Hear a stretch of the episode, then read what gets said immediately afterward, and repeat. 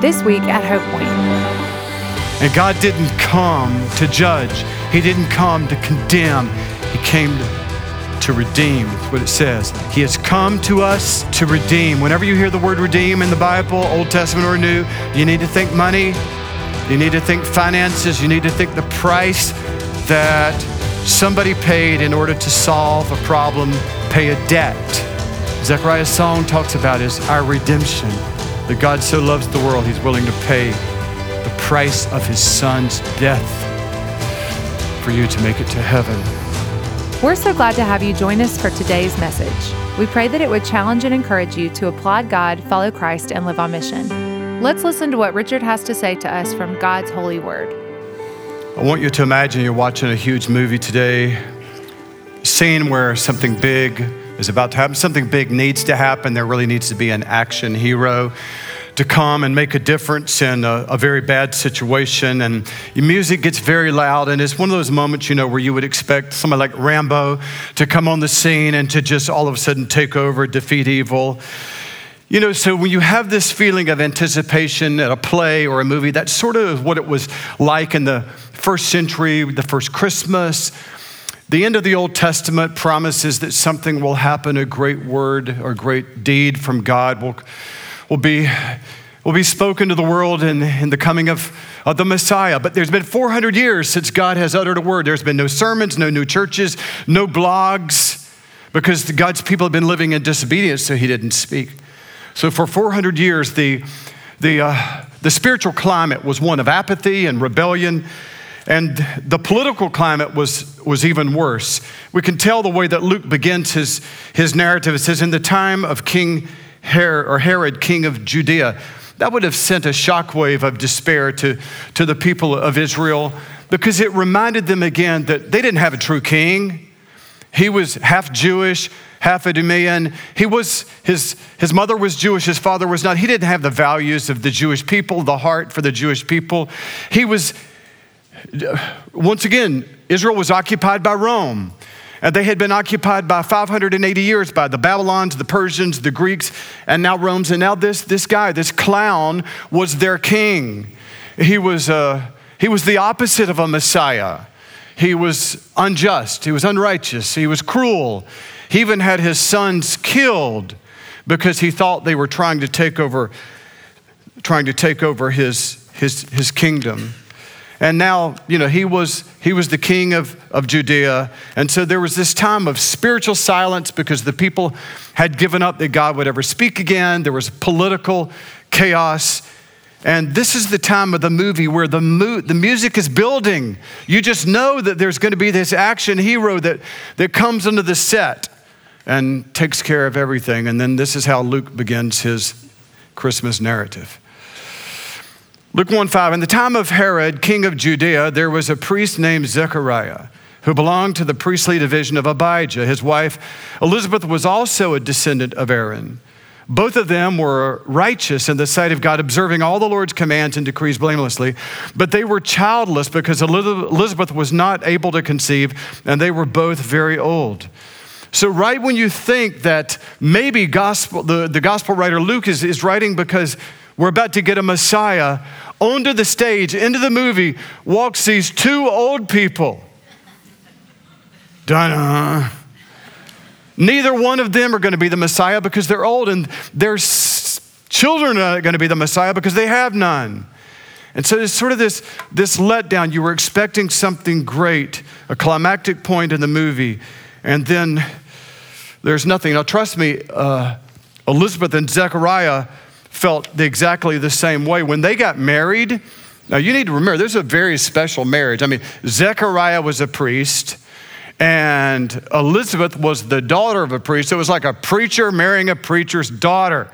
And so through this couple, they were going to, everybody was looking, well, maybe this is such a special wedding, the Messiah will come through them.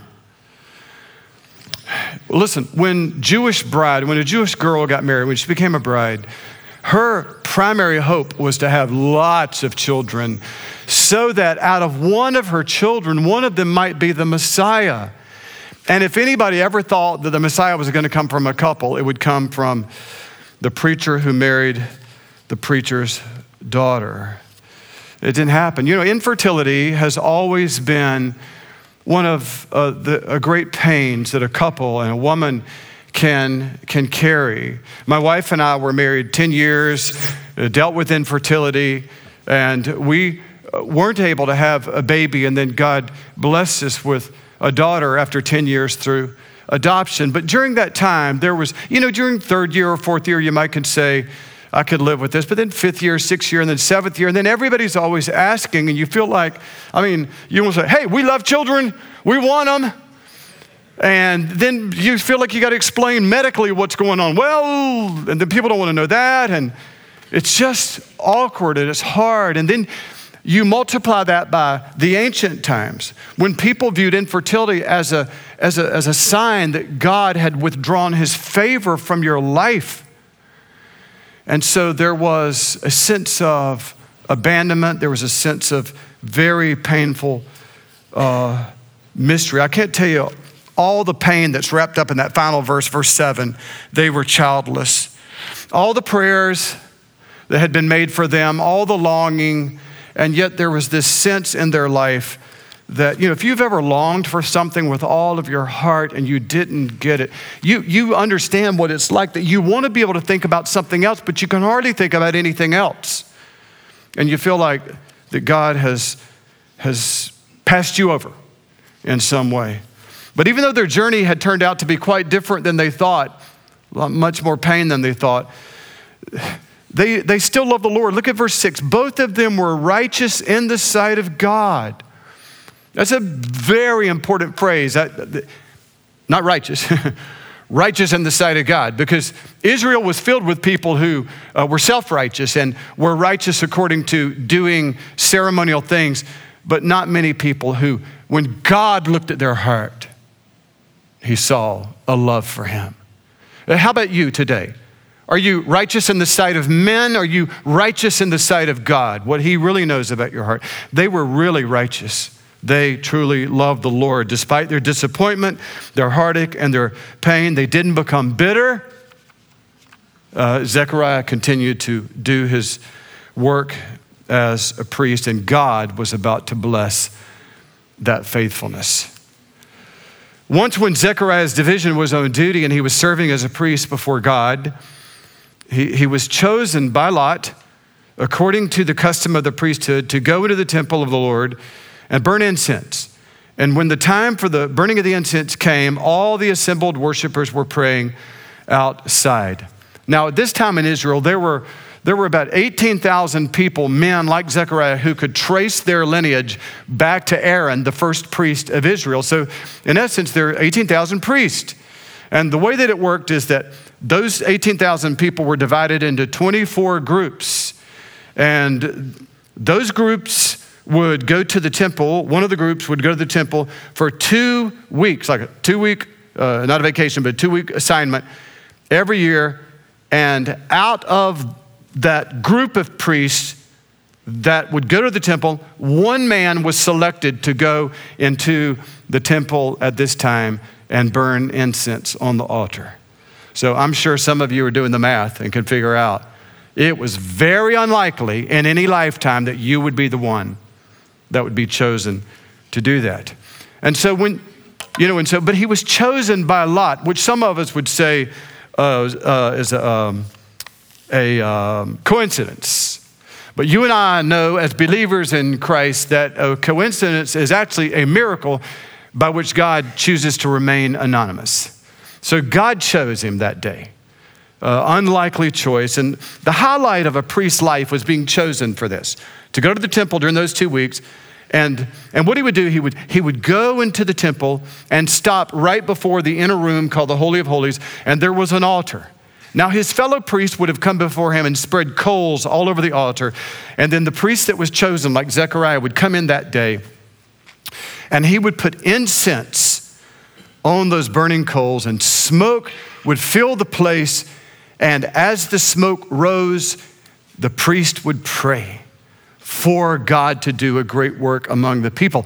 And the smoke was a symbol of the, of the prayers of the priest and the prayers of the people rising, and the people outside the temple right knew right when he uh, put that incense on those coals. They could see the smoke. And they know they were being prayed for. They knew that God was listening to them. But they also knew that this was a fairly straightforward act and it was time for Zechariah to come out. He'd done his deal, but he didn't come out because he got interrupted. Then an angel of the Lord, this is while he's doing his, his incense thing, an angel of the Lord appeared to him standing at the right side of the altar of incense. And when Zechariah saw him, he was startled and was gripped with fear. Now, you, could, you can relate to this no matter who you are, just the fact that you're in a room or a house and you think it's empty. Somebody calls your name. I've been here before where there was nobody in the parking lot. I thought, then I would hear something happening and somebody else was in the building. So you can multiply that by a gazillion when all of a sudden somebody else is in that room. Nobody is there. Now, there's only one priest chosen for this. Nobody's supposed to be there. And he, he turns and he doesn't just see a person, he sees a supernatural being an angel, so you can understand that he is, of course, gripped with fear. When Zechariah saw him, he was startled and was gripped with fear. But the angel said to him, Do not be afraid, Zechariah. Your prayer has been heard. Now, I, you, know, you read that, and you could be tempted to think it was Zechariah's prayer for you know, a child, a baby. I, I don't think so. I mean, the Bible says Zechariah and Elizabeth were quite old. I think that longing was past, or that, or the, the prayer for that was past. I mean, I just would say that based, based on me. Yesterday, my wife, myself, went to her father's house, home place where he grew up, and uh, we wanted to have one last Christmas with all the cousins, all the family, all the aunt and uncles. And so we took Wells because we wanted him to see it. And Wells and I uh, had a little race down the lane that goes to their house. And of course, Wells wanted to do that all day. I want to do it once. So Lisa and I are in our 60s now. I can tell you, we love being grandparents, but we're not praying daily, God, give us a baby. so I think Zechariah and Elizabeth were past that prayer. So, what, what were they praying? I think they were praying God, would you give that baby to some woman in Israel? Would you please bring the Messiah through a family? Would you bring a king to the nation? So I'm begging you, God, would life occur in somebody's womb that the Messiah would come? And that's exactly what uh, Zechariah was told would happen. But what he was told here is that you all will have a baby, and your son will be the man to introduce the Messiah to the world. That's what you get, Zechariah and Elizabeth. He's the greatest privilege in life is what was given to their son. When Zechariah saw him, he was startled and was gripped with fear. But the angel said to him, Do not be afraid, Zechariah. Your prayer has been heard. Your wife Elizabeth will bear a son, and you're to call him John, and he will be a joy and delight to you. And many will rejoice because of his birth, for he will be great in the sight of, of the Lord. I don't want to, just one minute, I want to miss something that's very important here. One second. Could be patient with me. That's good.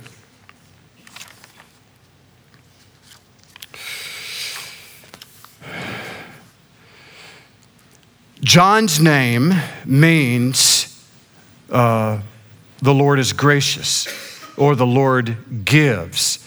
So, this obviously a suitable name for their son because the Lord has given a gift that they could not fabricate themselves. And the reason why he was going to be a joy and a delight to many people is because he was going to introduce the greatest news in the world that there's a Savior that's come, and he will be great in the sight of the Lord because our greatness is not determined by our fame and our fortune and what we accumulate. Our, our greatness is determined by the things we do for a great God. So he was given the task of serving a great God by introducing Christ to the earth. Second description of this boy, he's never to take wine or other fermented drink, and he'll be filled with the Holy Spirit even before he's born. I don't think this is an anti wine verse. Hey, I found one. I think what it is is to say that this boy, from the time that he was born, was going to be so devoted to the Lord, there just wasn't going to be a lot of time for leisure in his life. He was going to move to the wilderness and he was going to preach to an unrepentant Israel that Jesus Christ, the Messiah, is about to come. Prepare your hearts and receive the Lord. He wasn't going to have time. He only had one uh, piece of clothing, and that was a camel's uh, hide. His, the only thing he ate was locust and honey. He just didn't have time for lots of leisure and activities that were the many of us enjoy. His, he was going to be dedicated to the Lord. It reminds us when I see this verse that he wasn't going to be uh, you know, filled with wine. You remember when Paul said in Ephesians, don't be drunk with wine, but be filled with the Spirit? Simply means be controlled by no substance in life but Christ. And here, John the Baptist was controlled by the Lord. His whole life, his whole heart. Quite a gift to parents. Here's his mission He'll bring back many of the people of Israel to the Lord their God, and he'll go on before the Lord in the spirit and power of Elijah to turn the hearts of the parents to their children and the disobedient to the wisdom of the righteous to make ready a people prepared for the Lord. I mean, this is the, this is the message of that angel to Zechariah. This is what your son is going to be. This is the hope and the longing of every parent. And really, the, the key verse is verse 17, when, uh, because it's, matter of fact, you, can, you could sort of cross reference me later. It comes from Malachi 4 1 through 5, where it says that before Jesus Christ, the Messiah, comes, there would be one who would come before him who would have the power of the prophet Elijah, the greatest prophet to ever minister in Israel. Now, if you can read about the ministry of Elijah, he did a lot of great miracles. And he was a great, courageous confronter of wicked kings. And the Bible says that culture would be so messed up at this time when John the Baptist was going to be born right before Christ would come as well, that even the family unit would be disintegrated. Even sons not respecting their parents and parents not caring for the spiritual welfare of their children. Spiritual apathy, spiritual rebellion, idolatry. And so, this young man who would introduce Jesus Christ to the world would need the same power that fell on Elijah to fall on him. And that's really what all of that is talking about in Luke and, and Malachi. Wow. I mean, an angel tells you this about your, your, your child that's about to be born. Almost too good to be true. In fact, Zechariah thought maybe it was too good to be true. Luke 1:18, Zechariah asked the angel, How can I be sure of this? I'm an old man and my wife is well along in years. Zechariah is telling that to an angel. Okay, uh, I know you're supernatural. I know you came from heaven. And I know you were sent here by God to tell me the message of God. But uh, how can I know that you're telling me the truth? Ooh. I've read this passage years, and every time the response of the angel just absolutely frightens me to death. Here's the angel. The angel said to him, I am Gabriel, and I stand in the presence of God.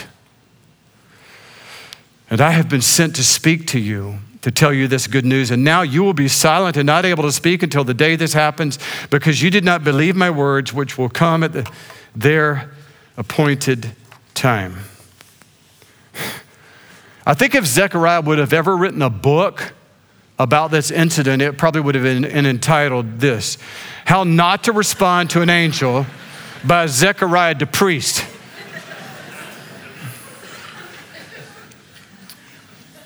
Because basically, Zechariah said to him, uh,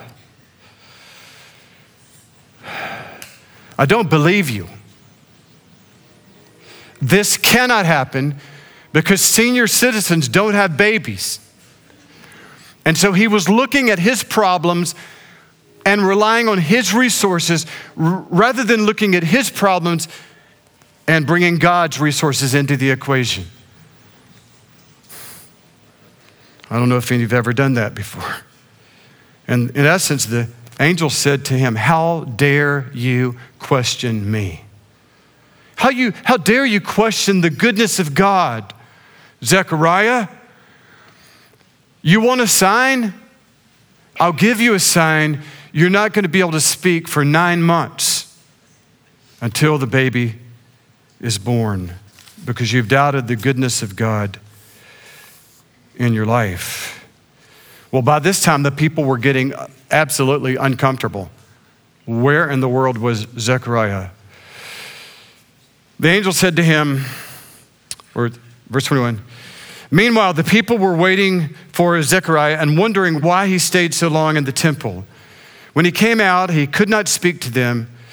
They realized he had seen a vision in the temple, for he kept making signs to them, but remained unable to speak.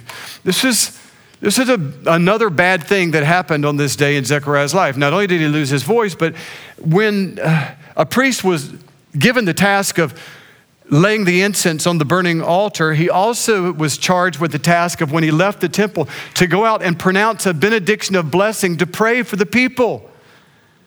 And he missed this opportunity because of disbelief. So he completed his two weeks, the rest of his two weeks of duty, and then he returned home to his wife. Verse 23 When his time of service was completed, he returned home. After this, his wife Elizabeth became pregnant and for five months remained in seclusion. The Lord has done this for me, she said. I can't imagine what it was like after two weeks of being away that Zechariah came home and walked through the door, his wife waiting on him. She asked, How'd it go at the temple? Can't talk, can only write, and says, We need to be intimate. And she said, You know, he's been away two weeks. Never heard that excuse before. But then he says, we're, writes, we're going to have a baby. I saw an angel when I was spreading the incense on the altar, and our child is going to be the forerunner of the Messiah. Whew. And of course, she then believed, and he was silent until the baby was born. When it was time for Elizabeth to have her baby, she gave birth to a son. Her neighbors and relatives heard that the Lord had shown her great mercy, and they shared her joy. On the eighth day, which was the day of circumcision for a Jewish boy, they came to circumcise the child, and they were going to name him after his father Zechariah. But his mother spoke up and said, No, he's to be called John. This was completely unheard of, especially with your firstborn. It was supposed to be named after the dad, so they're all expecting for her to say his name is Zechariah Jr. John. So they don't really believe her, so they, they go try to convince her. They said to her, There is no one among your relatives who has that name. Then they made signs to his father to find out what he would like to name the child. And he knew at this time, if I'm ever going to speak again, I got to get this one right. So he gets out his little writing tablet he asked for a writing tablet, and to everyone's astonishment, he said, His name is going to be John. Immediately his mouth was opened and his tongue set free, and he began to speak, praising God. What a privilege it is. I'm sure you've already experienced it and will when the service is over, when I finish teaching, to be able to sing. You have a tongue that can extol the praises of God. And Zechariah was now allowed to, to praise the Lord. And we're going to finish the message by looking at the song that he sang. Uh, in Latin, the church has referred to his song as Benedictus, which means the blessing. And it was Zechariah pouring forth praise to God in front of the community of what God had showed him in the temple from the message of the angel. And so now we get to listen to Zechariah's song. His father Zechariah was filled with the Holy Spirit and prophesied, Praise be to the Lord, the God of Israel, because he has come to his people and redeemed them. I know all of you are in the mood for Christmas. There is not a better way to say, What is Christmas about than God coming to his people? Or as some translations, God has visited his people, made a house call. He's come. And God didn't come to judge, He didn't come to condemn, He came to, to redeem. That's what it says. He has come to us, to our homes, our businesses, come to our gatherings to redeem. Whenever you hear the word redeem in the Bible, Old Testament or New, you need to think money, you need to think finances, you need to think the price that somebody paid in order to solve a problem, pay a debt. So, in order for our problem of sin and our stained hearts uh, to be paid and for forgiveness to be purchased, the, the price that God had to pay was the death of his own son, the suffering of the Messiah. Remember in Ephesians, when Paul said this, used the very word redemption. Ephesians 1 In him we have redemption. In Christ we have redemption through his blood, the forgiveness of sins in accordance with the riches of God's grace that he lavished on us. So the first thing that Zechariah's song talks about is our redemption. That God so loves the world, he's willing to pay the price of his son's death for you to make it to heaven. Second part of his song, he has raised up a horn of salvation for us to rescue us from the hand of our enemies. So the second thing he sings about is God's power. Whenever you talked about the horn of an animal, like the horn of a bull, you would think about its power. Uh, massive power in the horns of a bull. So here, God is said not just to have the desire to be able to get us to heaven, the desire to to completely cleanse our hearts of sin, He has the power to do so. He promises as He lets us have access to all of His power, He's going to use His power to defeat all of our enemies. You don't have to live on the world, on this earth long to know you're going to have enemies. People are going to hurt you, going to do things against you. The Bible says that God will rescue you one day in His time because of His promise to send Jesus Christ. He'll rescue from all of your enemies in His time. Obviously, the greatest enemy we face, two enemies, the power of Satan and the power of death. Whenever we yield our lives to the power of Satan and we believe that he deserves he deserves our allegiance more than God and we bow to him and do the things he leads us to do, at that moment, he has the power in God's court to condemn us when we die. Because we did it, we surrendered to his power. We're guilty of that. So, the power of Satan and then the power of death. And because God so loved the world that he sent Christ to destroy Satan through his blood and his suffering, our greatest enemy, the power of Satan and the power of his accusations that our death is destroyed. Or third thing that the song of Zechariah mentions is a, a transformation of our heart. Verse 74 to enable us to serve him without fear in holiness and righteousness before him all of our days. Before Jesus Christ came into our heart, we were afraid of God.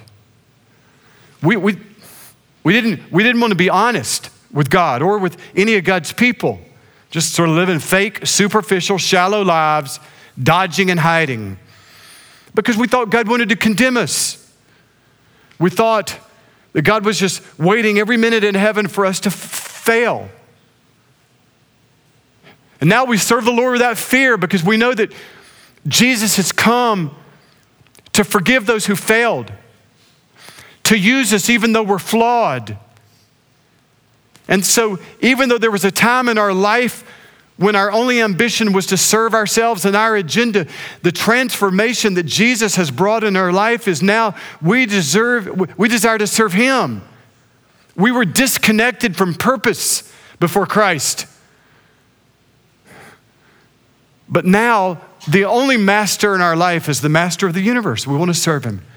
He's completely transformed our desires and given us desires for to be righteous and holy. And then the last thing that Zechariah sings about his son.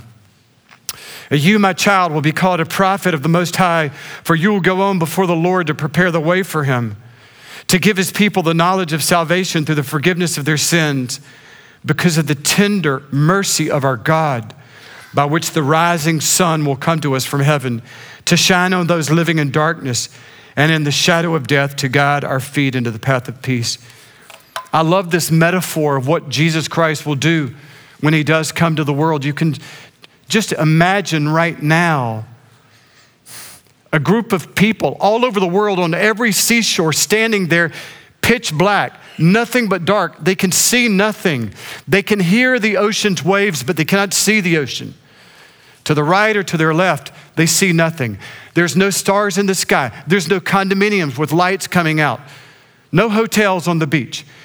Dark everywhere. It doesn't matter if they were to go a mile up the beach, it's just as dark. The darkness has been created because every time they resisted the light of God in their conscience, it grew darker. And now there's been no sunrise for 500 years, and it's dark. And so the only thing that people do here is they either sin with one another in their darkness or they hurt one another in their darkness. But this only makes the darker darker.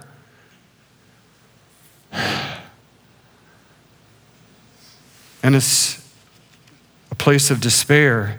And right when it looks like all hope is lost, someone sees a glimmer of light on the horizon. The first light that's been seen in 500 years. Somebody says, There's light. And all of a sudden, that little piece of crest of sun that's coming up becomes larger and larger. And no longer is it just a little bit of light, but now there's color red and yellow and orange. And it's not just a light that people see, but it's a light that people feel as that little crest becomes a ball of burning fire in the sky and it soothes and warms their skin. This is what Zechariah said John the Baptist would announce to the world that there was coming a man, an anointed man sent from heaven, the Messiah, a king who was so righteous and so powerful that he would be able to stand in Jerusalem one day and say to those who were gathered there and to Spartanburg, all you who are gathered here, John 8 12, I'm the light of the world. Whoever follows me will never walk in darkness, but will have the light of life. And that's the message that Zechariah got to announce the world that, that the light of the world was coming. I'd like to summarize this with four quick points. Number one, God is not looking for impressive people to change the world. Zechariah and Elizabeth were old they had nothing to offer God except their availability. The church in the West is in a dangerous place thinking that there really needs to be some impressive person, some impressive program to save the world. God's never worked like that at all.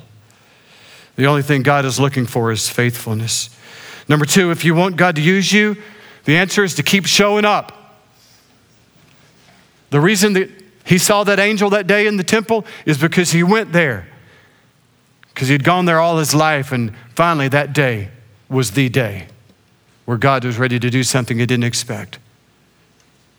Especially when you're in pain, the answer is keep coming here, keep reading the Bible, keep praying, keep singing. Third principle from this slow does not mean no. They were an old couple. They thought it was a no for children. It was just a slow answer, but not a no answer. It was a wait. Wait on the prayer that you're asking for me. I'm sure all of you probably have some Christmas presents under your tree right now, and you know what's going to happen a week before, or two days, three days before. One of your children's going to say, Can I please open one of them now? They always do that. We always do that with God. Can I open it now before Christmas? God says, just wait. I'm working on something. I'm working on something. God is never in a hurry because he knows the time is right. Number four, the greatest disbelief that a believer can embrace is, that, is to believe that God is not working with a plan in our lives, that he's somehow not good He's not doing good.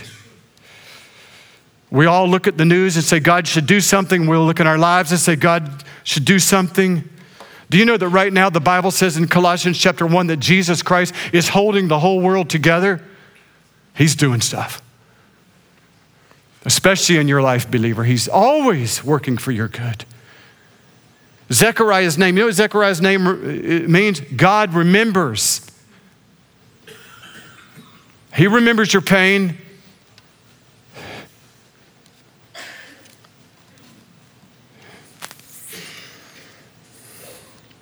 When we say that God is not, does not remember our pain, God does not remember our needs, we're just denying the gospel.